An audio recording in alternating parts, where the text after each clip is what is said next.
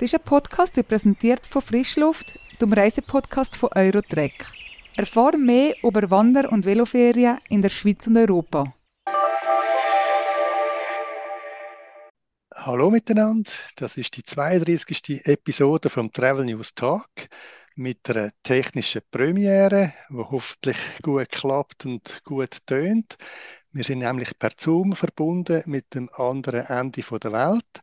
Ich freue mich sehr, heute mit dem Urs Welterlin zu reden, einem SRF-Korrespondent, der schon seit 30 Jahren in Australien lebt, und zwar in Goulburn zwischen Sydney und Canberra, und wo auch regelmäßig für Travel News unterwegs ist und schreibt. Hallo Urs, wie geht's? Hoi Gregor, mir geht's bestens da äh, down Äh, das Wetter ist endlich schön, nachdem wir wahnsinnig viel Regen hatten. Völlig ungewöhnlich für die Jahreszeit. Ja, minus zwei haben wir zu bieten hier in Zürich. Ich sehe, du bist im T-Shirt. Beneidenswert, in Australien zu sein. Über Australien reden wir schon auch noch, aber zuerst über Malaysia. Und zwar bist du im November im Anschluss am Besuch von der ITB Asia für Travel News auch noch in Malaysia gewesen ja, an einem Land in Südostasien, wo bei uns Schweizer und Schweizer Touristen fast immer ein bisschen unter dem Radar fliegt. Ja, mit welchen Eindrücken bist du aus Asien nach Australien? Geht es Asien wieder gut? Ich, ich habe das Gefühl, ja. Äh, was ich gesehen habe, ist äh, vor allem der Inlandtourismus hat, ist, ist wieder ganz groß am Kommen in Malaysia jetzt, auch, aber auch in Thailand, wo ich nachher anschließend gegangen bin. Aber in Malaysia ist der Inlandtourismus doch am, am Wiederkommen. Die haben ja äh, gerade von Kuala Lumpur aus in Cameron äh, Highlands rauf, haben sie eine sehr starke äh, also traditionell ein starker äh, Domestic Travel Tourismus, vor allem auch von Familien und vor allem auch von Jungvermählten, die in den Highlands oben ihre Flitterwoche haben oder eben ihre Familienferien machen. Und das hat sich auf jeden Fall wieder erholt. Äh, die Hotels haben doch äh, einen Aufschwung wieder erlebt nach Covid, aber auch immer mehr Ausländerinnen und Ausländer kommen nach Malaysia, entdecken Malaysia. Ein Land, wo ich jetzt muss ganz ehrlich sagen, ich, ich meine, ich habe das erste Mal, glaube ich, im 88 habe ich das Land äh, bereist. Und es hat mich nie wahnsinnig fasziniert, aber ich muss sagen, diesmal habe ich doch einiges äh, entdeckt und ähm, das hat mich doch schwer beeindruckt. Es hat, Malaysia bietet wesentlich mehr, als man eigentlich würde denken auf den ersten Blick. Was ist denn dein erster Eindruck im 88 oder was ist jetzt anders gesehen? Ja, im 88 bin ich äh, vor allem in Kuala Lumpur und äh, bin allerdings von Thailand mit dem Bus runtergefahren ähm, nach, äh, bis, bis nach Singapur. Ähm, und äh, durch Malaysia und äh, es ist einfach als Backpacker, wie viel äh, das machen in dem äh, zarten Alter, in den 20er. Und äh, Malaysia dann ist äh, doch auch dann schon relativ voll gesehen, also Kuala Lumpur, die Hauptstadt, und hat mir äh, eigentlich nicht so gefallen. Betonwüste. Diesmal habe ich aber das Glück gehabt, dass ich doch einen sehr guten Reiseführer hatte, der mir ein bisschen die versteckten Ort gezeigt hat. Und das habe ich sehr spannend gefunden. Äh, was mir an Kuala Lumpur dann wirklich gefallen hat, ist, dass es eben so versteckte Orte gibt, wie zum Beispiel mit in der Stadt so kleine Art Urwälder, wo es sogar Affen gibt. Man kann es kaum glauben. Ähm, und äh, das Zweite ist sicher Street Food. Ich bin ein großer Fan vom Essen die, äh, wo wissen, wenn ich aussehe, die äh, ja, wissen, was ich meine. Ähm, ich tue gern essen, ich habe gern Street Food. Ich bin in Asien tue ich fast nur Street Food essen und das habe ich natürlich auch dort gemacht. Äh, Malaysia hat äh, durch das es, es ein Multikulti-Land ist, also mit Malayer, Chinesen, mit Inder, äh, kann man die unterschiedlichsten tollen Gerichte genießen dort und eben auf der Straße für fast kein Geld. Und äh, in anderen Ländern, wie zum Beispiel Indonesien, würde ich jetzt das nicht unbedingt so machen, ohne ein bisschen Angst zu haben, dass ich mich vergiften. In Malaysia ist die Gefahr eigentlich nicht groß, äh, genauso wenig wie zum Beispiel in Thailand, äh, meiner Erfahrung nach. Und äh, das habe ich dann auch sehr, sehr gemacht. Also Kulinarik ist immer sehr, sehr wichtig. Ich bin auch sehr beeindruckt, muss ich sagen, vom äh, Unterkunftsprodukt. Wir haben äh, äh, in einigen Hotels gewohnt, wo nicht die typischen äh, Glas- und, und äh, Betonpaläste sind, sondern eher in kleineren Boutique-Hotel, wo umba umbaute Warenhäuser zum Beispiel in Penang. Und das hat mir sehr, sehr gefallen. Du bist nach Kuala Lumpur dann nördlich gereist, in Cameron Highlands. Ja, was macht der Reiz von selber Gegend aus? Der unglaubliche Unterschied. Das hat mich so fasziniert. Also, wenn man aus dem Moloch, darf man glaube ich schon sagen, Kuala Lumpur rausgeht, äh, kommt man irgendwann plötzlich in die, in die Bergwelt. Also es ist, äh, es ist äh, äh eine wunderbare äh, eine, eine, andere Welt, buchstäblich von Regenwäldern. Und es ist ein Hochland, es ist äh, also vom Klima her wesentlich angenehmer für Europäer äh, als jetzt eben unten, was was äh, in der Küste. Da kommt man von was, 30 was, auf 25 Grad ab, oder wie muss man sich ja, das so, ja, ja, oder mehr als 30. Mehr als 30, ja, genau. Ja, ja. Und man kommt dort rauf und es ist einfach auch äh, ist klassisch feuchter. Und äh, es ist auch natürlich deutlich weniger stressig. Also es ist keine, keine Großstadt. Die, die Städte da oben, oder Dörfer muss man fast sagen, sind wesentlich kleiner. Äh, es ist äh, wesentlich äh, weniger hektisch. Und das ist, das ist etwas Angenehmes. Ich verstehe durchaus, warum Leute, die in Kuala Lumpur wohnen, auch nur fürs Wochenende den doch recht lange Weg auf sich nehmen, um in die Cameron Highlands raufzugehen und dort äh, das Klima zu genießen.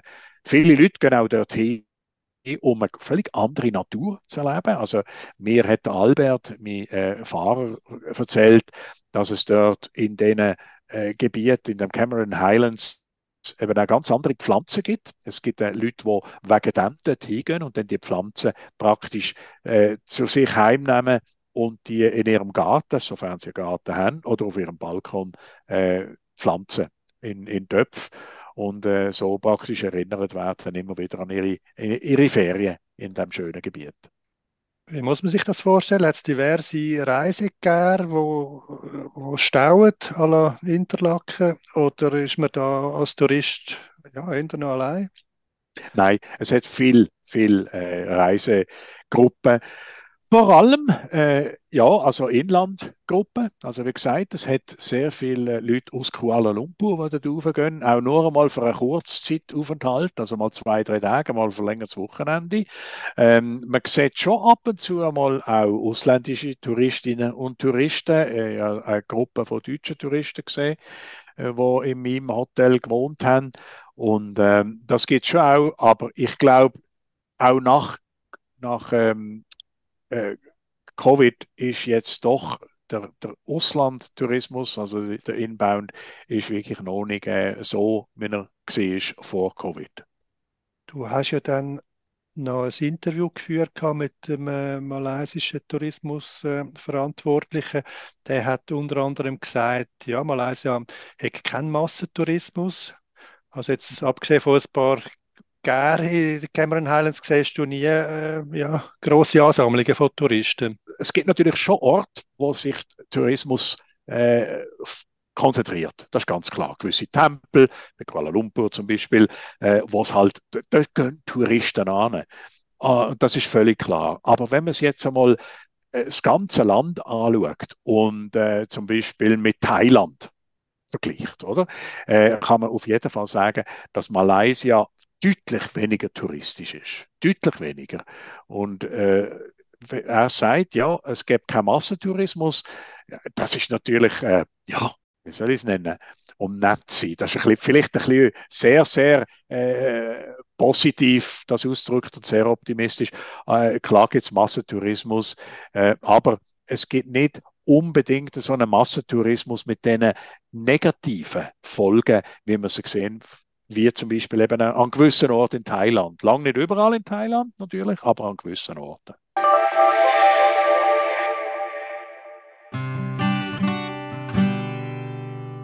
Im Eurotrack-Podcast erzählen Reisende von ihren Velo- und Wanderreisen. Es sind Geschichten zum Träumen, aber auch zum Schmunzeln. Los dreh und find mehr Wissen über deine nächste Aktivreise. Such einfach nach Frischluft in deiner Podcast-App.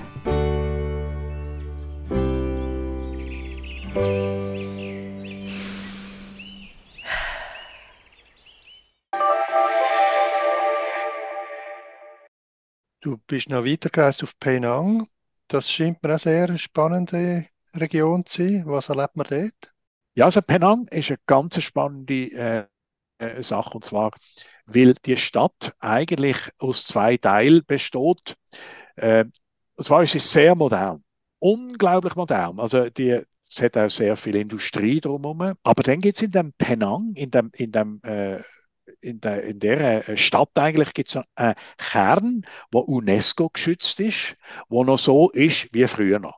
Und da darf man auch gar nichts ändern. Also die Leute, die die Häuser dort und äh, andere Immobilien besitzen, die dürfen gar nichts äh, ändern ohne, ohne Bewilligung. Und das ist ein Kulturerbe und ich, man, man, kommt sich dort vor, wenn man in einem Gebiet ist, in der, in der Stadt, kommt man sich vor, wie wenn man wirklich in einem, in einem anderen Jahrhundert wäre. Man läuft um und, äh, und schaut die alten, typisch malaiischen und auch chinesischen äh, Geschäfte an. Die offenen Geschäfte, wo ja gleichzeitig auch äh, in vielen Fällen der Familien auch als, als Unterkunft, als Familienheim dienen. Und man läuft dort rum. Und äh, es ist wirklich ein sehr schönes Erlebnis. Und man sieht immer wieder, äh, man entdeckt immer wieder schöne Sachen, man sieht zum Beispiel sehr interessante Wandmalereien, also also Graffiti praktisch, wo dort aber zelebriert werden, wirklich schöne äh, Malereien, äh, wo so, wo, Graffiti nicht als, als äh, Vandalismus angeschaut wird, sondern als Kunst. Das wird wirklich zelebriert und das hat mich doch sehr, sehr beeindruckt. Die, äh, das Alte und das Neue, obwohl im, in dem Gebiet dort eben das Alte natürlich äh, vorwiegt. Das ist ganz klar. Der Slogan von Malaysia Tourismus lautet Malaysia Truly Asia. Asien äh, sei in einem ganzen Land vereint. Ja, kannst du dem beipflichten? Ich, ich würde sagen, ja. Äh, also es ist sehr, sehr asiatisch, ähm, allein von den Leuten her. Äh, man hat Malayen, man hat, wie gesagt, Chinesen, äh, man hat viele Inder, aber auch viele Thai. Und von dem her ist es durchaus äh, ein, ein Multikulti-Topf, der da zusammen ist, aus sehr, sehr viel, vorwiegend äh, asiatischen äh, Leuten, äh, Ländern. Menschen aus diesen Ländern, die dorthin über die Jahrhunderte ausgewandert sind. Und von dem her hat er schon recht. Das ist tatsächlich äh, äh, äh, truly Asia auf jeden Fall. Äh, man kann sagen, dass andere Länder in der Region natürlich auch truly Asia sind. Äh, die sind nicht jetzt europäisch, aber das ist auf jeden Fall richtig. Du hast vorher schon Thailand erwähnt. Wenn man jetzt die Länder vergleicht, und ja, also Thailand hat doch achtmal mehr Schweizer Touristen. Siehst du da Chancen für Malaysia, ja, ein bisschen aufzuholen? Ich weiß nicht, ob der Faktor Beach auch noch einer ist. Ich weiß nicht, was du da gesehen hast. Ich meine, mit Langkawi, auf der anderen Seite ja. Dioman und so, haben sie ja auch schöne Inseln und Strände. Ja, so im Vergleich, Malaysia, Thailand, wie siehst du das? Ja, also ich denke, Malaysia hat noch sehr viel äh, Potenzial zum Aufholen. Äh, ich glaube, es ist schon so, dass wenn in, in ähm, wenn die Leute mehr, äh, die Leute, ich rede jetzt von den Schweizer und äh, Schweizerinnen, die, dort hinkommen, das entdecken, werden sie doch ähm, die einen oder anderen vielleicht äh, Thailand links liegen kann ich mir gut vorstellen. Vom Beach her, Langkawi, ja, das ist richtig. Äh, die Möglichkeiten gibt es. Was ich aber eher eigentlich finde, äh, und du hast mich da vorher auf die Vielfalt angesprochen, ist auch die landschaftliche Vielfalt. Äh, dass man Malaysia ist ja nicht nur Malaysia und Kuala Lumpur. Wir reden ja auch noch äh, von, von Ost-Malaysia, also Borneo, auf der Insel Borneo, wo ein Teil Malaysia ist. Äh, da gibt es sehr viel zu entdecken und sehr viel Vielfalt. Die, wunderbaren Regenwälder mit, mit den Orang-Utan zum Beispiel. Ähm, da gibt es viel zu entdecken und wie, wie, gesagt, eben noch nicht so wirklich massentouristisch, äh, fast verschandelt, wenn man es mal will, will so nennen, äh, sondern äh, die Schweizerinnen und Schweizer in meiner, in meiner Erfahrung nach, die gehen immer gerne ein bisschen an die Ort, wo noch, noch nicht viele andere Leute sind oder äh, noch nicht, wo man kann sagen, im Nachbar du, ich bin dann dort und dort gewesen und weiß, dass der Nachbar nicht auch gerade dort war. Oder? Und Malaysia bietet das auf eine gewisse Art und Weise. Ähm, vielleicht noch ein wichtiger Punkt. Äh, Weil es ja ein muslimisches Land, mehrheitlich muslimisches Land ist, haben gewisse Schweizerinnen und Schweizer Angst, dass sie zum Beispiel kein Alkohol dürfen trinken. Äh, das ist aber nicht so. In den meisten, an den meisten Orten äh, wird Alkohol äh, durchaus toleriert. Sicher in der großen Hotel, aber auch in den kleineren Hotel ähm, gibt es Bars. Und äh, wie gesagt, man darf nicht vergessen, es gibt Inder in, in Malaysia, es gibt Chinesen, es gibt Thai, äh, und das sind Buddhisten und die trinken durchaus Alkohol ähm, und, und, und Hindu natürlich. Und die trinken Alkohol und das ist überhaupt kein Thema. Spannend zu hören, ja. Würdest du noch mal auf Malaysia reisen? Und wenn ja, äh, wohin? Ich, ich würde sehr gerne mal noch nach, äh, äh, nach Borneo. Äh, auf jeden Fall. Das, äh, das wäre auf jeden Fall eine spannende Sache. Ich habe mal schon Orang-Utan gesehen in Sumatra, aber ich würde sehr gerne mal auf Borneo gehen und dort, äh, dort mir das noch anschauen. Ich, bin, äh, gross, ich habe großes Interesse an, an Urwäldern, Bedeutung umweltmäßige Bedeutung von Urwald, die, die, fasziniert mich. Und ich würde sehr gerne mal nach, nach Borneo gehen und, ähm, und mir das anschauen. Das ist auf jeden Fall einer, einer, von, einer von meinen Träumen und einer von meinen äh, ja, Zukunftsplänen. Ja, ich würde natürlich gerne auch noch ein bisschen über Australien reden. Du hast letzte Woche auf SRF in einem Interview gesagt, du sitzt da im Pulli drinnen. Das hat mich schockiert im Januar. Was ist los in Australien? Überschwemmungen, Brände, Kältewellen mit im Hochsommer? Klimaerhitzung. Ähm, und zwar, äh, also die Wissenschaftlerinnen und Wissenschaftler sagen ja klipp und klar, man kann nicht ein einzigen äh, Anlass, Event, Wetterevent jetzt auf Klimaerhitzung zurückführen. Das ist absolut richtig. Das wäre komplett unwissenschaftlich. Das macht dann niemand. Aber die Summe die Summe von Veränderungen ist schon beeindruckend. Und ähm, man muss, äh, man sieht jetzt immer mehr, dass, äh, was wir jetzt gesehen haben, zum Beispiel im Bundesstaat Queensland, also äh, Cairns und so, wo wir einen Zyklon hatten, wo große Verwüstungen angerichtet haben, äh, hat vor etwa, wenn ist es etwa drei Wochen, ähm, das sind alles äh, Events, wo Wissenschaftler vorausgesehen haben und vorausgesagt haben. Äh, das ist nicht überraschend. Genauso wie für in, in der Gegend um Perth, wo doch einige äh, Gebäude zu Schaden gekommen sind, glücklicherweise keine Leute. Und jetzt die Überschwemmungen im Bundesstaat Victoria, also nördlich von Melbourne, wo wirklich äh, einen Zusammenhang haben, die werden so extrem, weil eben das Klima aus dem Gleichgewicht ist. Und das, das wird jeder Wissenschaftler, jede Wissenschaftlerin wird das bestätigen. Aber wie gesagt, niemand sagt jetzt, die Überschwemmung ist jetzt das Resultat von dem. Aber alles zusammen hat derartige Veränderungen gebracht, wo, muss man leider sagen, noch viel schlimmer werden in der Zukunft. Weil die Sachen, die wir jetzt sehen, sind von den Wissenschaftlern vor etwa zehn Jahren äh, als in ferner Zukunft vorausgesagt worden. Wir reden jetzt hier von 30, 40, 50 Jahren. Aber was passiert ist, Zukunft ist jetzt. Und das ist etwas, wo jeder sich äh, muss große Gedanken machen darüber. Was heißt denn jetzt das auch für die vielen Schweizer Reisenden, die so gerne auf Australien kommen? Man muss sich damit abfinden, dass es zu gewissen Veränderungen kommen kann im Ablauf von einer Reise. Es könnte, äh, ja, ich meine, die Leute, die jetzt in Cairns sind und überrascht worden sind von dem Wirbelsturm, die haben natürlich auch noch etwas zu erzählen daheim. Aber äh, äh, nicht unbedingt das, was sie vielleicht sich vorgestellt haben. Genau. Wobei, ich, meiner Erfahrung nach, und ich tue ja manchmal auch als, ähm, als, als Dozent Reisen begleitet hier in Australien und in Neuseeland, ist die, dass wenn so etwas passiert, dass Schweizerinnen und Schweizer eigentlich sehr offen sind. Also die tun jetzt nicht, die tun jetzt nicht äh, sich groß beklagen. Klar, sie sind vielleicht enttäuscht, dass sie jetzt nicht auf ein Schiff können oder was weiß ich oder das Flugzeug halt jetzt ein bisschen Verspätung hat. Aber in der Regel äh, leben sie mit dem. Die Schweizer sind relativ abenteuerlich und wie gesagt, sie haben ja wieder etwas zu erzählen daheim. Was läuft eigentlich preislich in Australien? Ist es äh, vor Ort ja weiterhin doch eher teurer? Es ist extrem teuer.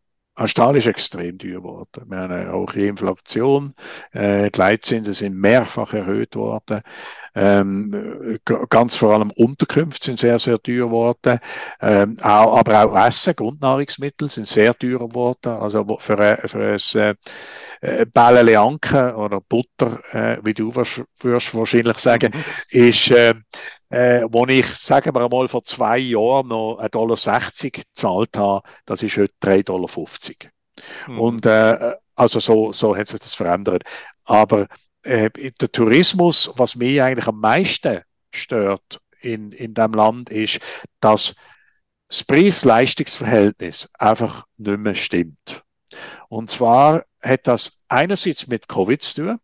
Äh, die vorherige konservative Regierung hat ja Tausende von Backpackerinnen und Backpacker und andere Hilfskräfte, wo vor allem in der Industrie, in der, in der Reiseindustrie und Hotellerie beschäftigt sind, buchstäblich aus dem Land geworfen. Das hat dem, äh, dem Ruf von Australien enorm geschadet. Und die fehlen jetzt. Die sind nicht mehr zurückgekommen. Äh, da, holt, da holt die Industrie erst langsam auf.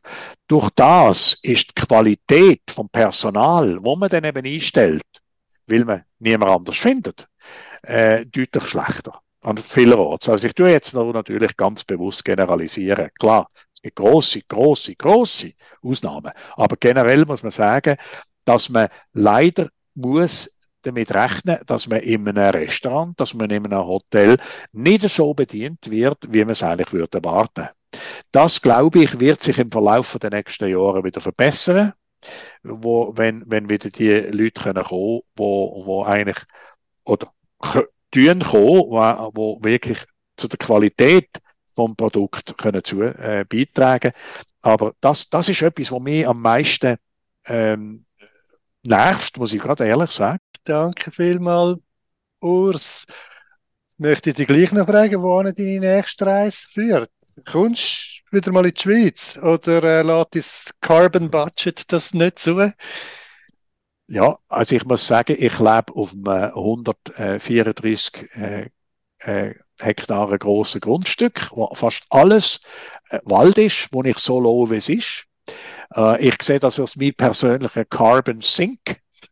Und äh, das ist dann meine Entschuldigung, dass ich doch noch ab und zu mal wieder in die Schweiz komme. Ich komme tatsächlich wieder in die Schweiz, äh, äh, wahrscheinlich auch in dem, in dem Jahr. Äh, aber du hast gefragt, äh, vielleicht auch beruflich, wo ich angegangen Südpazifik. Ich ah, gehe in den nächsten, nächsten äh, Monaten sicher einmal ähm, in verschiedenen Ländern im Südpazifik, Tuvalu, Kiribati zum Beispiel, die Orte, die eigentlich nicht touristisch sind, das sind auch die Orte, die am meisten bereits unter den Folgen von der Klimaerhitzung und natürlich im steigenden Meeresspiegel leiden. Ähm, Tuvalu zum Beispiel sagt man, dass das Land schon in wenigen Jahren wird nicht mehr gehen, wird nicht mehr existieren, mhm. es schlichtweg untergeht. Und das ist natürlich für einen Journalist eine interessante Geschichte, für die Menschen dort aber eine absolute Katastrophe. Sicher sind wir sehr gespannt auf deine Eindrücke aus dem Südpazifik. Liebe Grüße nach Australien. Alles Gute. Danke vielmals fürs Gespräch, Urs. Danke, dass ich durfte quasseln hier bei dir und ein bisschen mehr auslassen. Ich äh, freue mich immer, äh, wenn, wenn, ich äh, Travel News lese und ähm, das ist eine ganz, ganz tolle Sache und von dem her bin ich immer sehr, sehr glücklich, wenn ich Teil sein von dem. Danke. Besten Dank. Und euch danke vielmals fürs Zuhören. Die nächste Ausgabe vom Travel News Tag gibt es heute in einer Woche. Unterdessen sind wir euch dankbar für eine gute Bewertung auf den verschiedenen Podcast-Plattformen und freuen uns, wenn ihr zwischendurch auch immer wieder auf travelnews.ch klickt. Tschüss miteinander.